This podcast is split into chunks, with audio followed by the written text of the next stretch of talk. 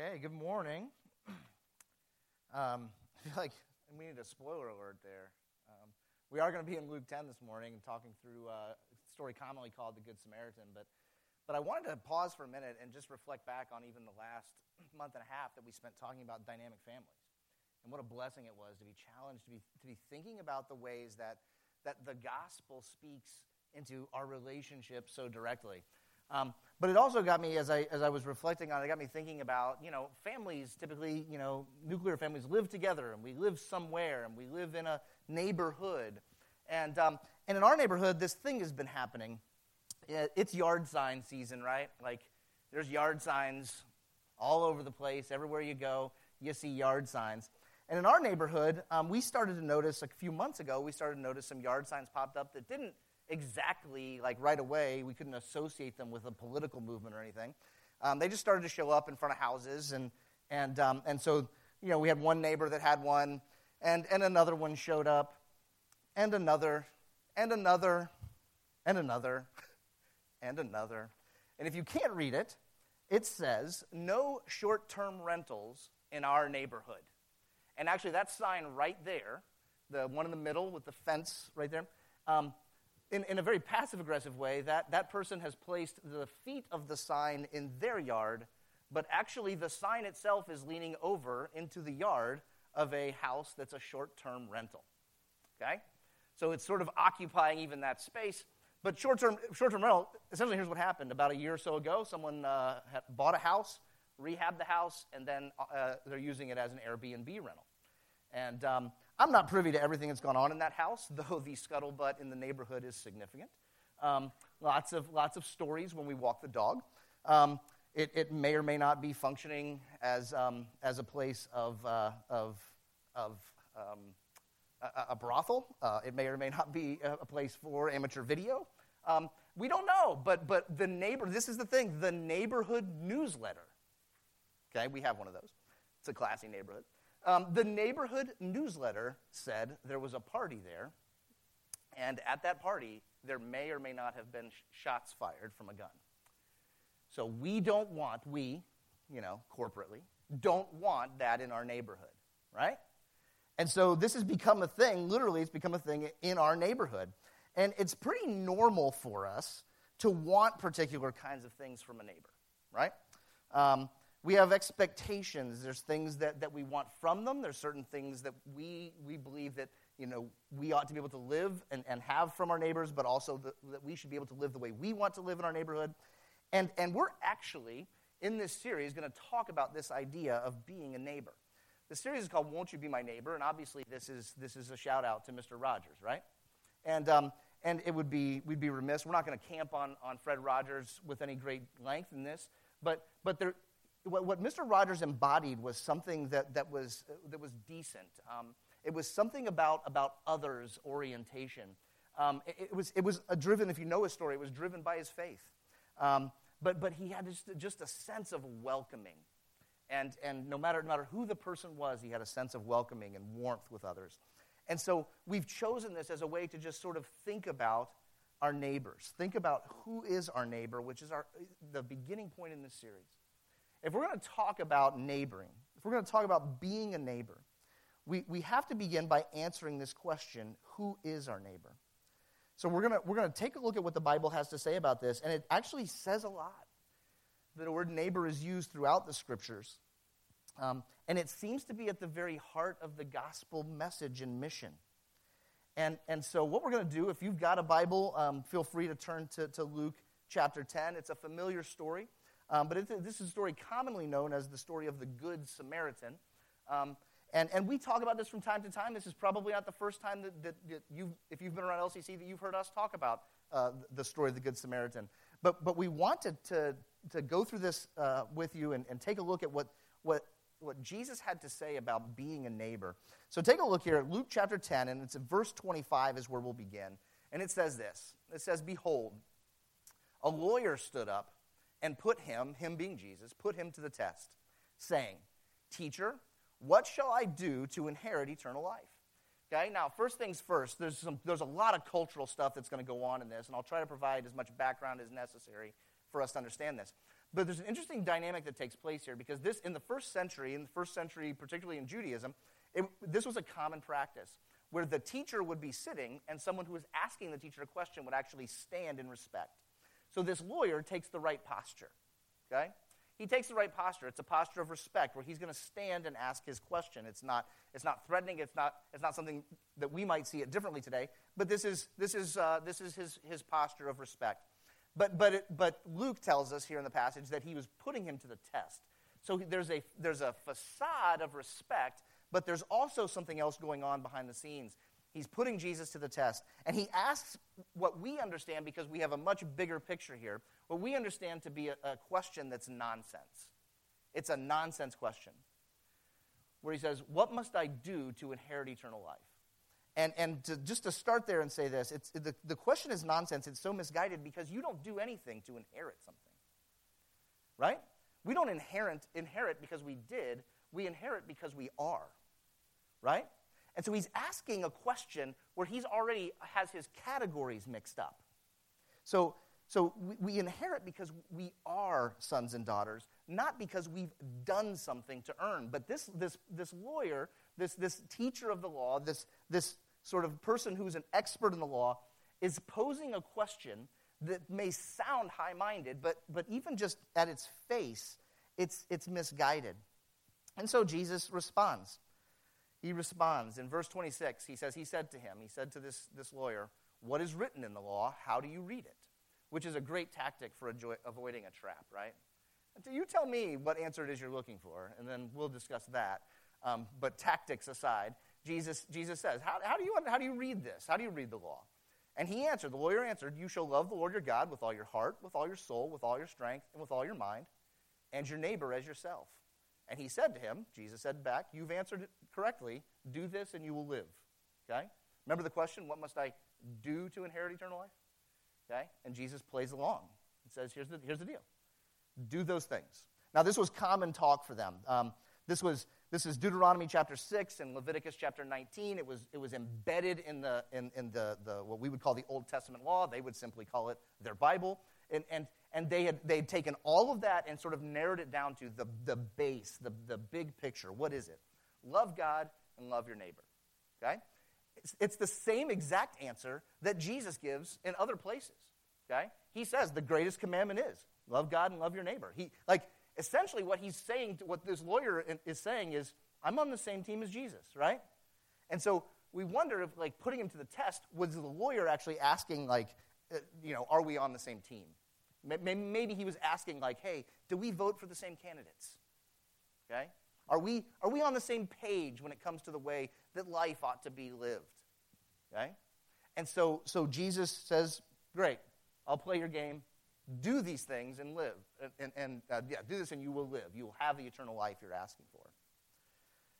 So, so he has this, um, this, this interesting response. Now, it's also buried in this because we have to, you know, we, we get the, the dialogue here between the two of them, but we don't necessarily get an opportunity to read Jesus' mind.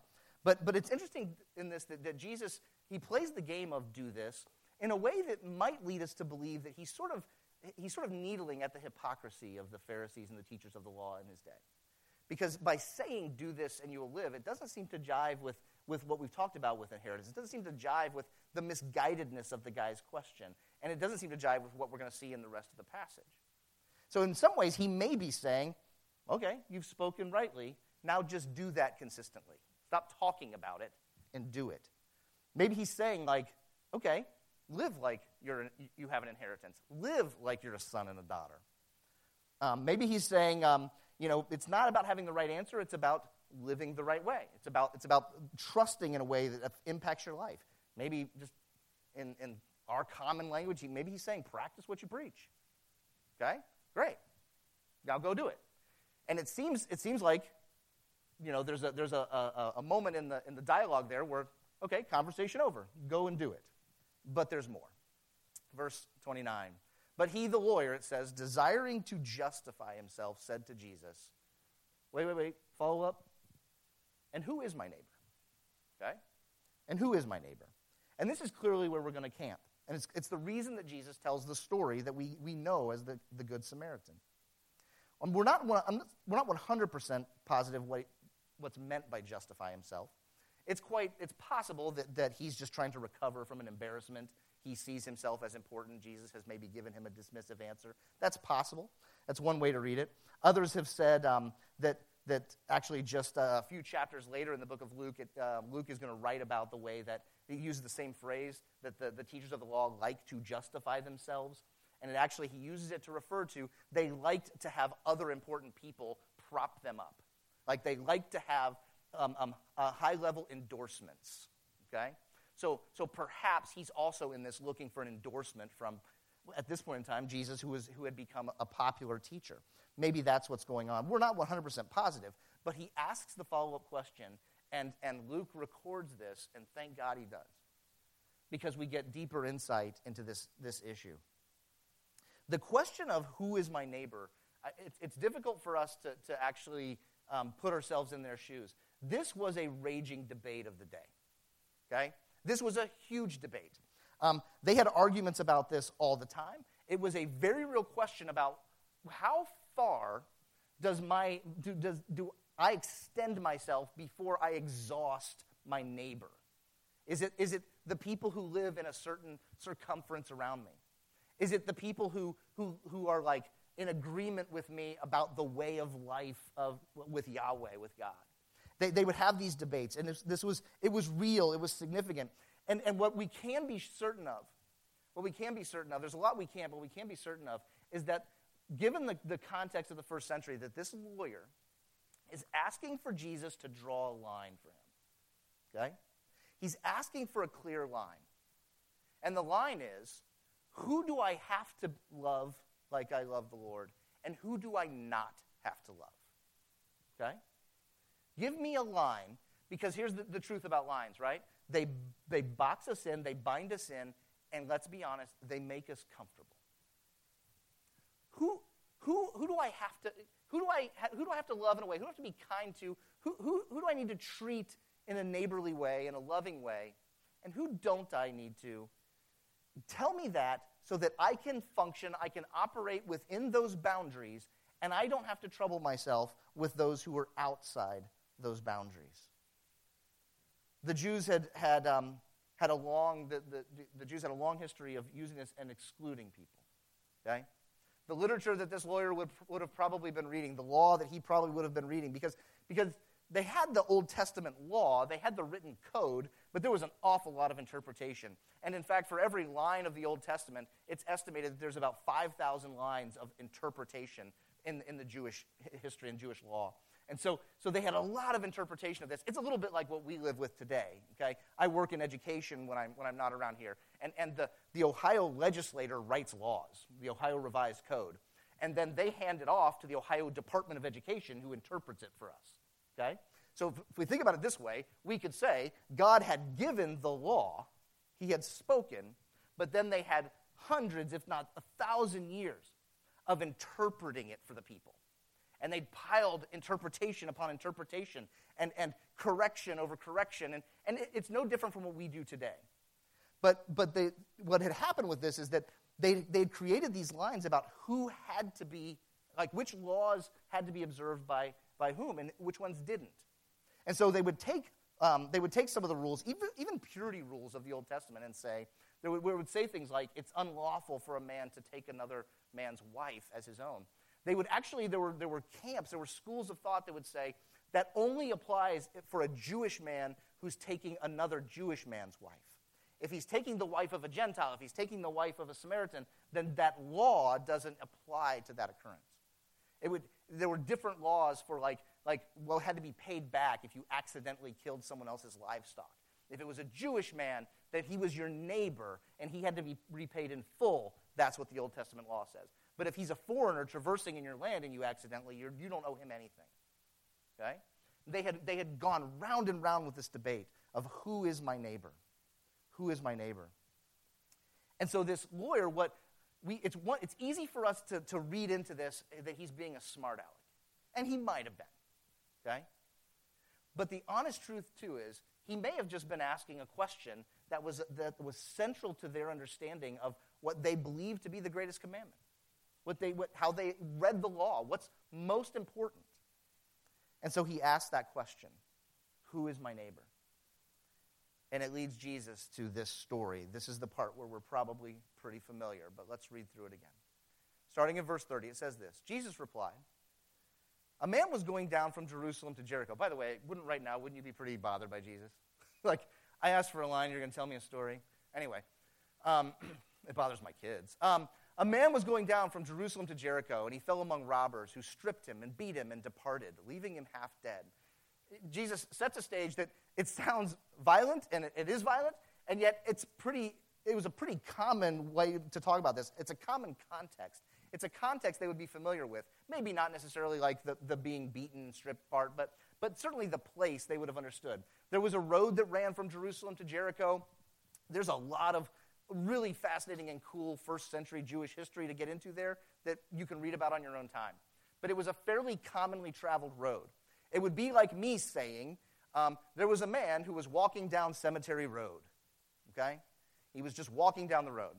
And along the way, he was mugged and left there on the side of the road. Easy enough? Now, the thing that's different about that is that Cemetery Road has cars that go back and forth, okay, on a regular basis. What we have to get in our head is the road from Jerusalem to Jericho was a busy road, but it was a busy road for the first century. And you'd go all day, and maybe no one would go down that road. And there were clearly no cars. It was, and actually, when we see images of this, of this area, there probably wasn't even like wagons or anything like that or large beasts. You might be able to get a donkey. It was mostly foot traffic. Okay? It was mostly foot traffic. And so, and so he, he gives this context. Um, he's touching on a fear that people might have. Okay? He's touching on something that they might recognize. He's putting them in a place where they would say, hey, do you know why you don't walk between Jerusalem and Jericho like alone? Because this kind of thing could happen to you. It's kind of like I grew up with a fear of windy roads through the mountains because when I was a little boy, my dad told me that there were like robbers on, on a road. We were on a family trip. I love my dad very much. Um, he's with the Lord now. But, but like he would tell these stories, and he tells this story about like highway robbers on this one particular road. And, and, and I'm, I'm, my eyes are getting bigger and bigger and bigger. And to this day, I'm not kidding. When I'm on highway roads, if there's some like winding, hilly roads, if there's someone behind me, I start to get weirded out because that's where the robbers come from. So, in, in some ways, okay, Jesus is saying a man goes down the windy road and the highway robbers come along and run his car off the road and they, they, um, they rob him and strip him and leave him for dead. Okay? All right. The horse is dead. Let's keep moving. Okay. So keep reading with me. Verse 30, 31. It says, Now by chance, and that's even Jesus saying, like, look, it's a road, it's a well traveled road, but it's not likely someone's going to go by. But by chance, a priest was going down that road. And when he saw him, the man lying there, he passed on the other side. Now, this is the joke, okay? This is the part where people are like, haha, passed on the other side. This, this road is probably four to six feet wide, okay? it is probably, it probably, the, uh, the image that people would have in their head, rocky boulders, thorns, and thistles all along the sides of it. Okay? It's not Cemetery Road. It's not, you know, cross at the crosswalk and head down the other side and you've got, you know, ample distance between you and that other person. This, literally, for him to do this, I mean, it's maybe this wide, he has to, you know, go around and go, go by this man. And it says, he did this. He went by on the other side. And then he says in verse 32 So likewise a Levite, when he came to the place and saw him, passed by on the other side. Now, this, th- these words, are, again, are not, they're not random. Jesus is, is very specific in what he's saying here. And there's, there's, another, there's another cultural piece of this that's helpful for us to understand. Because the Jews of the day actually had, in this argument, in this debate about who's my neighbor, they actually had these sort of concentric circles. Okay? And, and the concentric circles went priests, Levites, and all the people. And by all the people, they meant all the Jews, all the nation of Israel. Okay? Priests were at the center of the circle. They had the highest responsibility in, in their faith. They had the highest responsibility in the temple. They, they were from, they had to be, uh, they had a lineage that was, that was passed down. Priests at the center. Levites helped carry out the work of the priests. They were, they were the workers in, in, in, the, in the temple. And so the Levites were, were e- equally important, but they were just kind of outside that central circle. And then they would say the neighborly circle extended out to all sort of like all of the faithful Israelites, all of those who genuinely had put their trust in, in, in Yahweh. Okay? And they would say that. They would, they would, it, was part, it, was, it was like a part of their worship. It would be like us saying, like, you know, the elders, the pastors, and all the church. Okay? Like, it's, it's just a framework for thinking about who's in. Okay? Who's in. And Jesus is telling the story, and he says, a priest sees him, and he passes on the other side. A Levite passes, sees him, and passes on the other side. And the people listening that day would have said this, right? I know what's next. I know what's coming. And then a Jew, like all the people, one of us, comes by. Okay? But it's not what he says. Verse 33. He says, But a Samaritan, as he journeyed, came to where he was, this man on the side of the road. And when he saw him, he had compassion. He went to him and bound up his wounds, pouring on oil and wine. Then he set him on his own animal and brought him to an inn and took care of him. And the next day he took out two denarii and gave them to the innkeeper, saying, Take care of him, and whatever more you spend, I will repay you when I come back. You see, Jesus throws them a curveball. He throws them a curveball, but it's not just one curveball. There's, a, there's kind of like, it's like a double breaker somehow. And if you can throw that pitch, get signed up now to play, okay? But, but, but it's, he, he's, it's not just a curveball that this guy's a Samaritan and not one of the people. It's not just a curveball that this guy is a Samaritan who is hated by the Jews, which we'll say more about in just a minute. The curveball, in some ways, is this. Okay? And think about this. The Jews and the, and the Samaritans had a terrible relationship. And it would have been one thing, it would have been an act of, of extra compassion and kindness for a Jew to come upon a Samaritan and to do something kind for them, right? That would be sort of like an expected move. That's an act of decency by one of God's people. But notice the, the place that, that Jesus puts this. Because the Jews would have said, it's not, the Samaritans aren't even capable of that kind of act. Like, these people are, they're cultists. They're, they're, they're evil. They're our mortal enemy. There is no category that a first century Jew would have had for a Samaritan to be the one who actually stops to offer aid and assistance. There's a million questions bound up in that that, that probably the, the, the lawyers in the area would have said, like, well, what's he doing in the land anyway? Why is he traveling the road between Jerusalem and Jericho? He doesn't belong there. That's not his neighborhood. Why is he there? We don't want him there.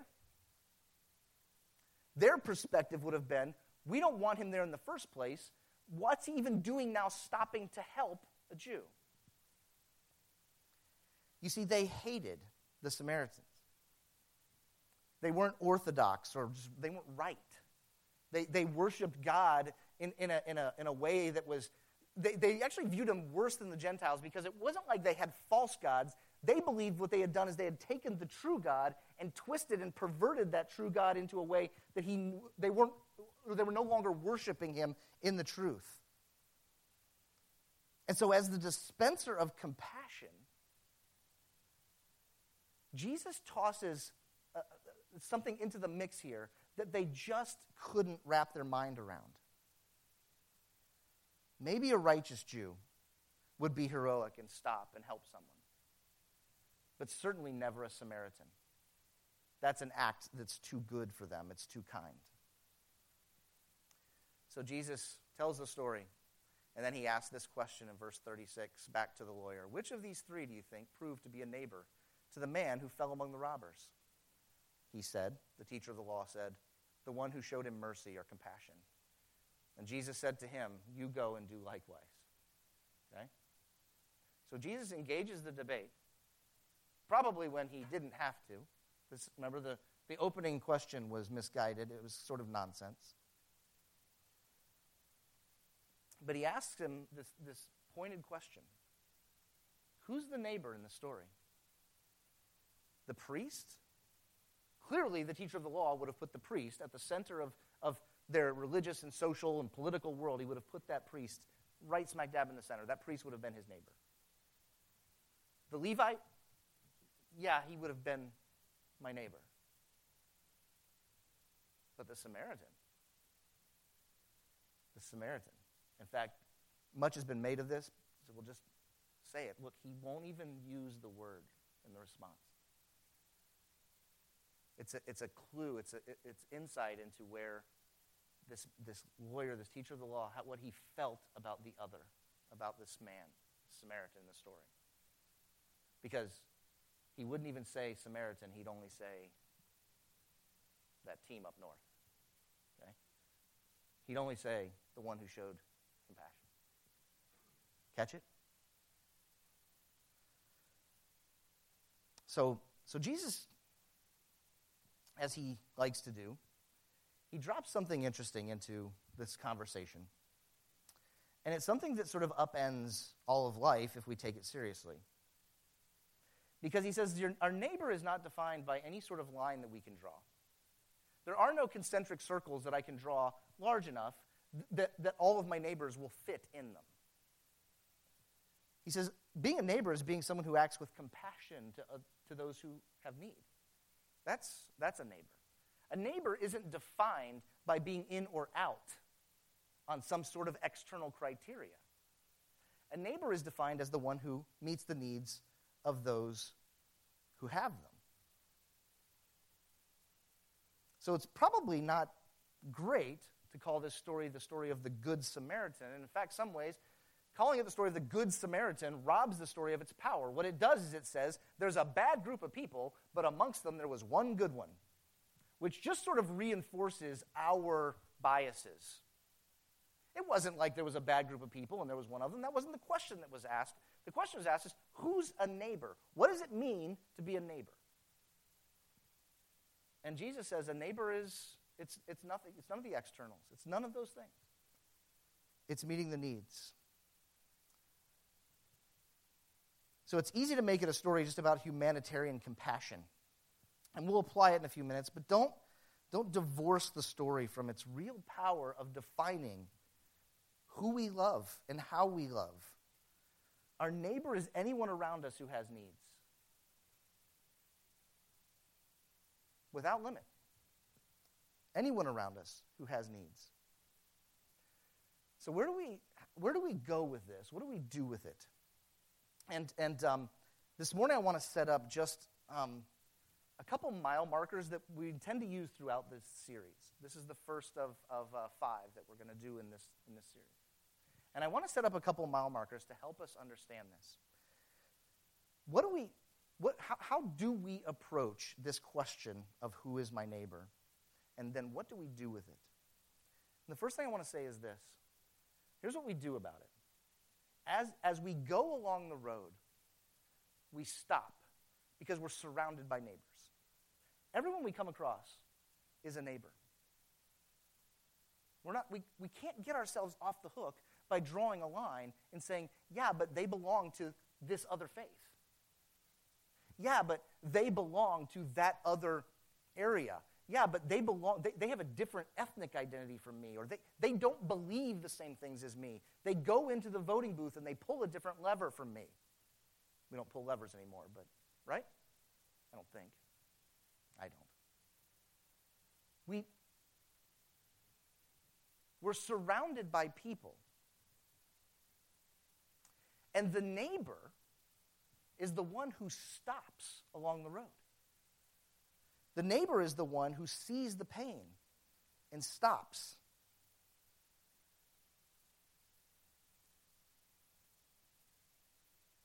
They're everywhere. We're surrounded by people in need. Notice the second thing that he does. This is what it means to be a neighbor. It means that we get people the help that they need. The, look, I'm not just saying this because it's like the pastor thing to say, but everything is spiritual, okay?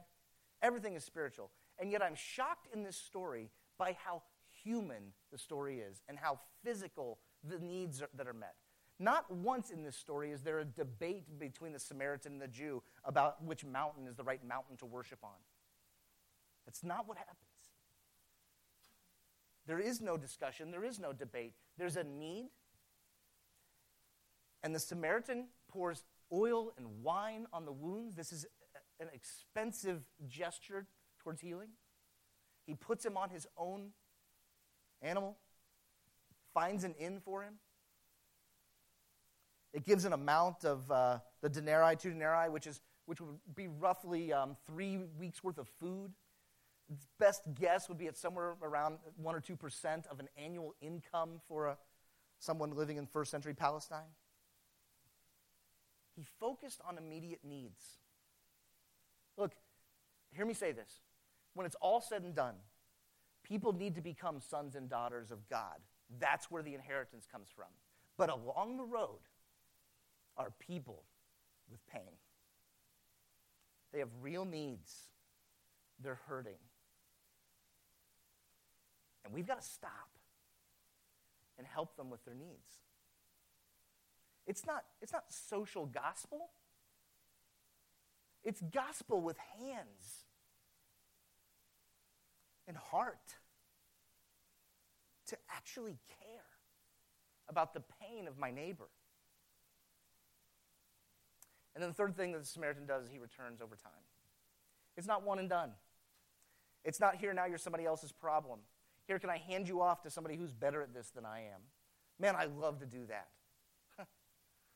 That, is, that is avoidance and defense tactic for Tom Burns, number one. Great in the moment, great in the crisis, but you know what? Could somebody else kind of hang in there with you on the long run? That would be great for me.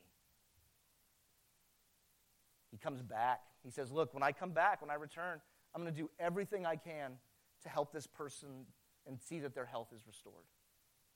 You see, because, this is where we would say there are needs that go beyond the physical. Of course, there are. We're focused on those, they're in our minds. We know that the hurting people need Jesus, we know it. And we want to be in their life when they know it. We want to be there when they recognize that their sin needs a healer. Right? And so we stop we engage the pain, address the immediate needs, and come back. Come back to see it through. So, who is my neighbor? In the story, it's a Samaritan. It's a Samaritan. Again, it, it is, throws such a wrench into the way we think about this. It wasn't a, a highly Jew reaching down to a lowly Samaritan. It was the lowly Samaritan caring for the needs of the Jew. And we're going to, I'm, I'll apologize up front, but not really, okay? We're going to talk about some neighbors that we have culturally in this series. And I, trigger warning, like some of this is probably, it bothers me. It's probably going to bother you. But who is it that you and I, who is it that we tend to avoid and step over?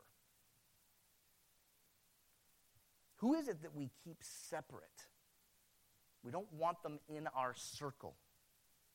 Who is it that we feel doesn't deserve to belong to, to our tribe, to, to our faith? Who, who hasn't earned that?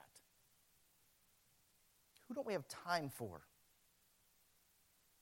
Who don't who is it that we don't have a category for them to be included with us? Who is it? I don't know necessarily who it is for you, but come on. i I know in my head who I, I know. I'm fairly certain you can identify people that you put in those places. In the series, we're going to talk about these four the foreigner, the racial or ethnic minority, we're going to we're going to talk about our LGBTQ neighbor. We're going to talk about, we're going to do it, okay? We're going to talk about politics. Back to yard signs, right? What happens when you pull up to someone's house for an unexpected dinner invitation and they've got that sign in the yard? Or what happens when you go on Facebook and you see the thing they're posting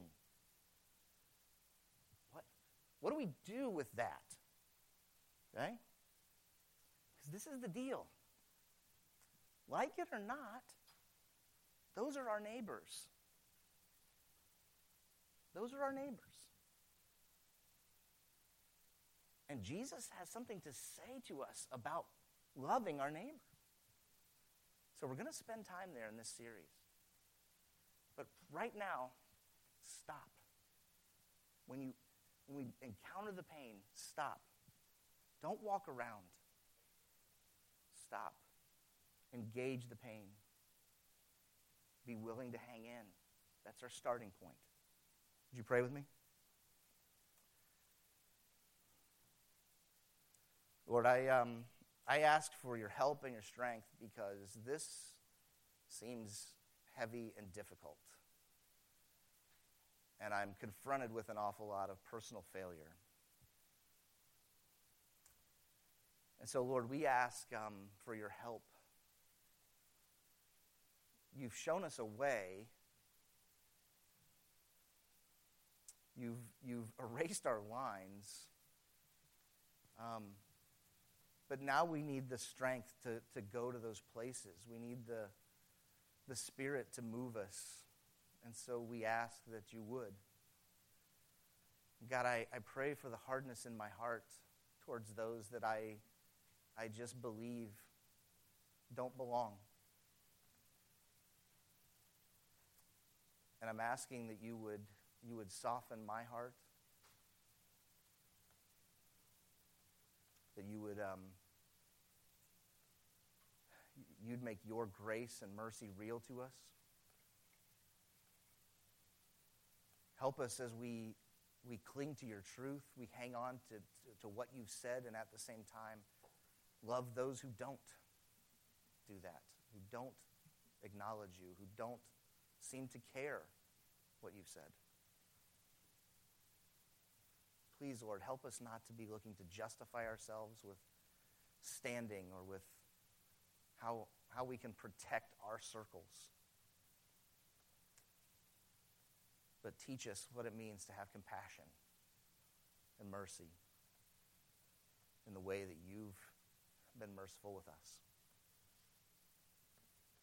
And we pray all of this in Christ's name. Amen.